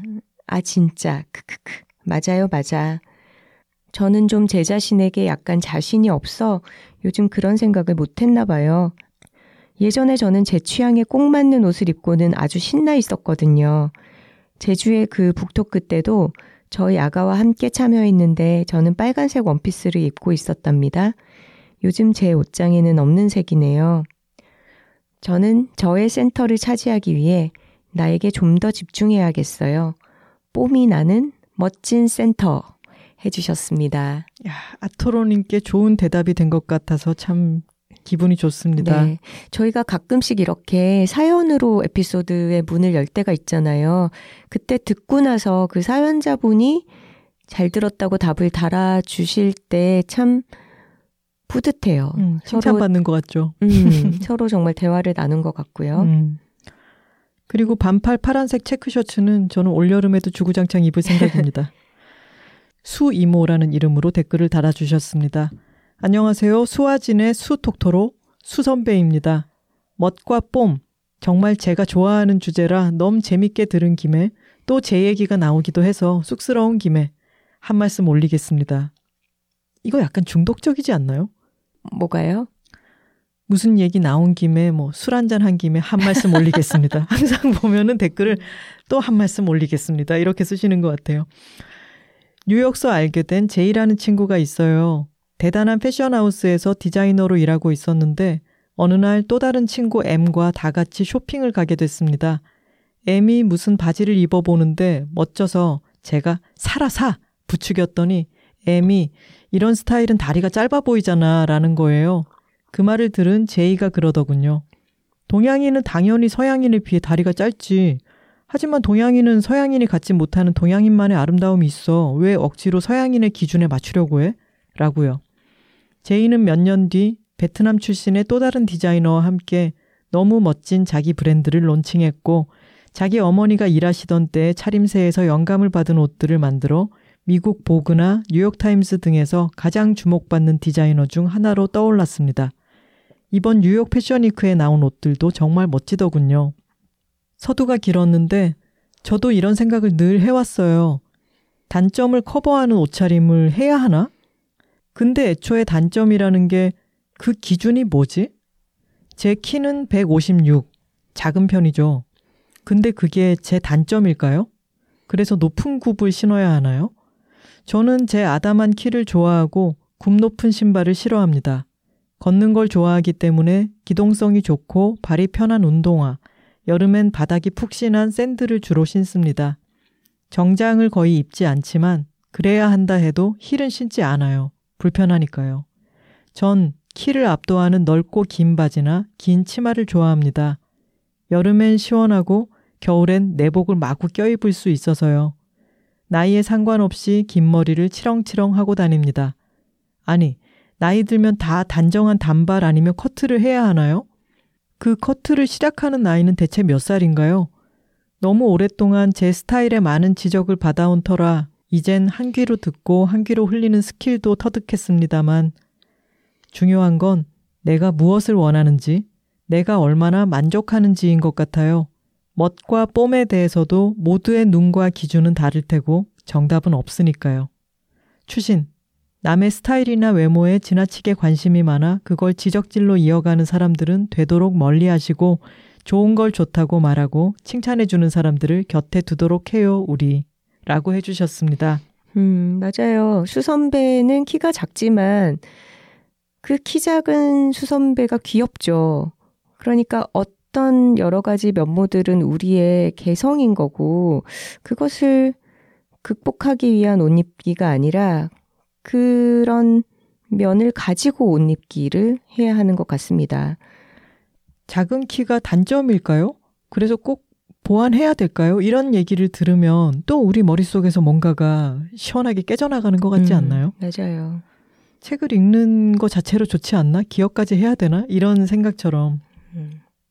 한박이님의 댓글입니다. 안녕하세요. 톡토로 한박이라고 합니다. 댓글은 처음 남겨보네요. 제가 좋아하는 옷가게 엔드엔드 이야기가 나와서 너무 반가웠어요. 엔드엔드 단골된 지 벌써 10년 차. 사실 여둘톡 듣게 된 것도 엔드엔드 사장님 덕분이었거든요. 아이들 유치원 보내고 혼자만의 시간을 보낼 때 종종 들었는데 톡며들어버렸네요. 멋과 뽐. 제가 너무 관심 있어 하는 주제라 홀린 듯이 클릭해서 들었어요. 한마디 한마디 너무 공감하며 들었습니다. 옷 잘 입는다는 소리를 듣고 싶은 저는 20대 때는 패션 방황을 많이 했었고 이제 30대 중반이 되니 한 벌을 사더라도 심사숙고해서 사게 되네요. 중간에 나왔던 패스트 패션, 옷으로 만들어진 산 등 환경에도 관심이 더 많아져서 더 그런 것 같아요. 이제는 나의 취향, 내 체형에 어울리는 옷에 대한 데이터가 많아져서 옷 고르기가 더 수월해졌어요. 다른 사람이 입어서 예쁜 것과 나랑 어울리는 건 별개의 문제더라고요. 흑흑. 단정하고 심플한 스타일의 옷에 포인트 되는 양말을 신는 것이 제가 좋아하는 패션 중 하나입니다. 양말이 부담 없이 기분 전환하기 좋은 아이템이라 생각해요. 아토로 님도 작은 부분부터 시도해 보시면 좋을 것 같아요. 나이가 들어감에 따라 어울리는 옷도 달라지는 게 신기하기도 해요. 꼭 나이 때문이라기보다는 취향이 달라지는 것도 있겠지만요. 멋쟁이가 된다는 건 내가 좋아하는 것, 그리고 내 장점을 잘 알아가는 과정인 것 같아요. 옷 입는 것이든 일이든 아이 키우는 것이든 모든 것에 통용되는 일이기도 하네요. 항상 잘 듣고 있습니다. 멋진 언니가 되어주셔서 감사해요. 작가님들을 보면서 저의 40대가 기대됩니다. 해주셨네요. 음. 엔드엔드 단골 톡토로님께서 남겨주셨네요. 반갑습니다. 네, 지금 제 앞에 앉아있는 김하나 작가도 엔드엔드의 스웨트셔츠를 입고 있네요. 옆에 걸려있는 패딩도 엔드엔드에서 산 옷이네요. 웬만하면 다 엔드엔드에서 산 겁니다. 그리고 우주소녀 입덕해요 언덕님께서 어, 스민장미의 역사에 대해서 정말 대하 댓글을 달아주셨어요. 대하 댓글을 두 차례에 걸쳐서 달아주셨더라고요. 네. 그래서 어, 궁금하신 분들은 댓글을 참고하시면 되겠습니다. 제가 또 이 수많은 팩트들을 다 잘 알지는 못하기 때문에 어, 궁금하신 분들은 참고하시면 되겠습니다. 네. 그리고 이분이 확실해지면 증거를 다 모아서 메일로도 보낼게요. 라고 말씀을 해주셨어요. 어, 기대하겠습니다. 늘토로님의 댓글입니다. 전에 늘트르로 글을 올렸던 사실은 나무 늘보 늘토로입니다. 핸드폰 키보드 오류로 늘트르가 되었는데 한 달간은 이름을 고칠 수가 없더라고요. 강원도 정의톡토로 선생님께서 지금 희희낙낙 잘 지내고 계시다는 말씀에 웃음이 나면서 팽팽했던 긴장이 푸스스 바람 빠지듯 가라앉기 시작했습니다. 저는 전업주부로 지내왔던 시간이 길어서 일찍 사회생활을 시작할 아이의 미래가 그려지지 않아 너무 겁이 났던 것 같아요. 앞서 걸어간 선배님 이야기를 듣고 나니 제 아이도 차근차근 여러 가지 겪어가면서 잘 걸어가겠구나 싶습니다. 일부러 시간을 내어 정성껏 답변해 주신 마음 정말 감사합니다. 그리고 하나 작가님, 아이는 생각보다 강합니다. 하신 것 요즘 자주 되뇌입니다. 그리 생각하니 희한하게 걱정보다 기대 쪽으로 마음이 스르르 기우네요. 제가 원하는 답이었던가 봐요. 담백하고 힘있는 작가님 조언도 참 좋았습니다. 이번에 제가 경험한 톡토로십은 넓고 성근 안전만 같네요. 감사해요. 해주셨습니다. 음, 지난번에 고등학교에 진학한 아이에 대한 이야기를 댓글로 적어주셨고 거기에 대해서 교사이신 정의톡토로 선생님이 자신의 이야기를 나눠주셨었죠. 음. 댓글을 듣고 어, 대답해주고 싶은 마음이 드신다면은 이렇게 다시 대댓글로 또 메일로 소통을 해주셔도 좋을 것 같습니다. 마지막으로 요정톡토로님의 메일입니다. 안녕하세요. 선우하나님님. 전 경주 유금리에 살고 있는 톡토로입니다. 여둘톡은 친구들의 얘기를 듣는 듯 너무너무너무 재미있고 친근해서 요즘 최애 팟캐가 되었네요. 10대에서 70대 모든 성별을 넘어 톡토로 universe의 세계관을 확장하고자 요 정도 여둘톡을 듣고 있다는 걸 알리고자 글을 적게 되었습니다. 저는 여자넷 요정 하나로 이루어진 사업자 협동조합의 일원입니다. 여자넷은 각각 디자이너들이고 경주에서 경주 관광 기념 굿즈를 만들고 있습니다. 다양한 일들을 하고 있는 저는 여기에서 흑요정이라 불리웁니다. 다른 사람들도 빵린, 대파, 은푸, 단호박 등으로 불리긴 합니다. 각자 작은 1인 기업이고요. 함께 모여 디자인 스쿱이라는 협동조합을 만들었습니다. 저는 은푸 작가랑 같이 살고 있는데 은푸가 얼마 전 여둘톡을 알려줬습니다. 밤마다 걷기 운동 중인데 팟캐를 들으며 걷거든요. 추천을 받고 일단 하나를 들어보자 해서 리스트를 보다가 정서경 작가 인터뷰가 있는 38화를 들으며 걷기를 했습니다. 아, 그런데 이게 무슨 일. 분명 처음 듣는 목소리들이어야 하는데 너무 친근하고 포근한 목소리의 향연. 거기에 신선한 톡갈.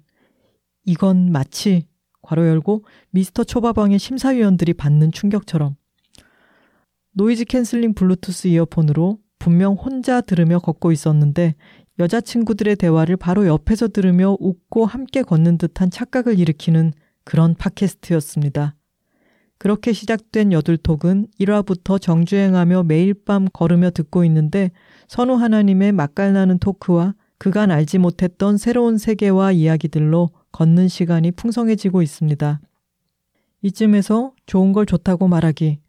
5년간 매일 밤 꾸준히 걷기를 하다 6개월 전쯤 엄마의 권유로 맨발 걷기를 해봤는데 너무나 신선하고 뭔가 지구와 친해지는 듯한 느낌을 받고 이후부턴 주로 맨발 걷기를 하고 있는데 알아보니 얼싱이라고도 하여 지구와 접속하는 개념으로 많이 알려지고 있더라고요.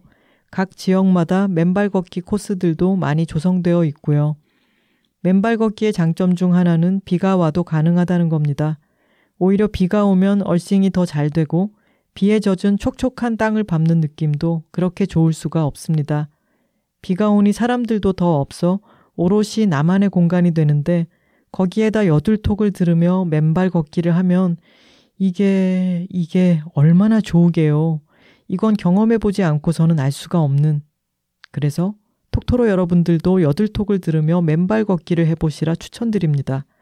작가님들의 차분하고 여유 있는 목소리를 들으며 여유 있게 한 발 한 발 내디드면 왠지 지구와 친해지는 기분이 드실 거예요.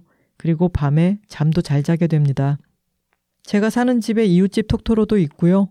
이웃집 톡토로 사연이 방송에서 소개되면서 괄호 열고 방울토마토 따면서 여둘톡을 듣는다던 아, 네, 기억납니다.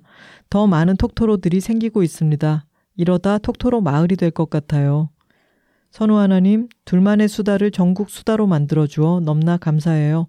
그제는 15화 여름 한담을 들으며 영도에 맨발 걷기를 하는데 왠지 덜 추운 느낌적인 느낌이 들 정도로 힘이 있는 방송이랍니다. 두 분 오래 건강하고 행복하길 바래요. 그러면 톡토로들도 행복해지고 그래서 건강해질 거예요. 멀리 경주에서 흑요정 톡토로가 하셨습니다.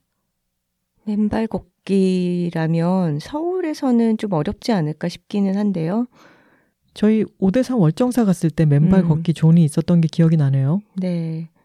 요즘은 이걸 earthing, earthing이라고 하는군요. 그런가 봐요. 음. 뭔가 다칠 위험이 없이 깨끗하게 유지되는 그런 흙길이 있다면 한번 시도해 보면 좋을 것 같습니다. 오늘 배탈 투혼 마지막까지 완주해 주셔서 정말 감사합니다. 네. 더 잘하고 싶었는데, 아니에요. 지금 우리 또 한 번 시작하면 말이 끊이지가 않아서 이렇게 너무 또 길게 얘기해 버렸는데 얼른 집에 가서 죽 먹고 쉽시다. 네, 편집 잘 부탁드릴게요. 네. 좋은 걸 좋다고 말하기 여둘톡 49화 주제는 여성의 날 특집 타르였습니다.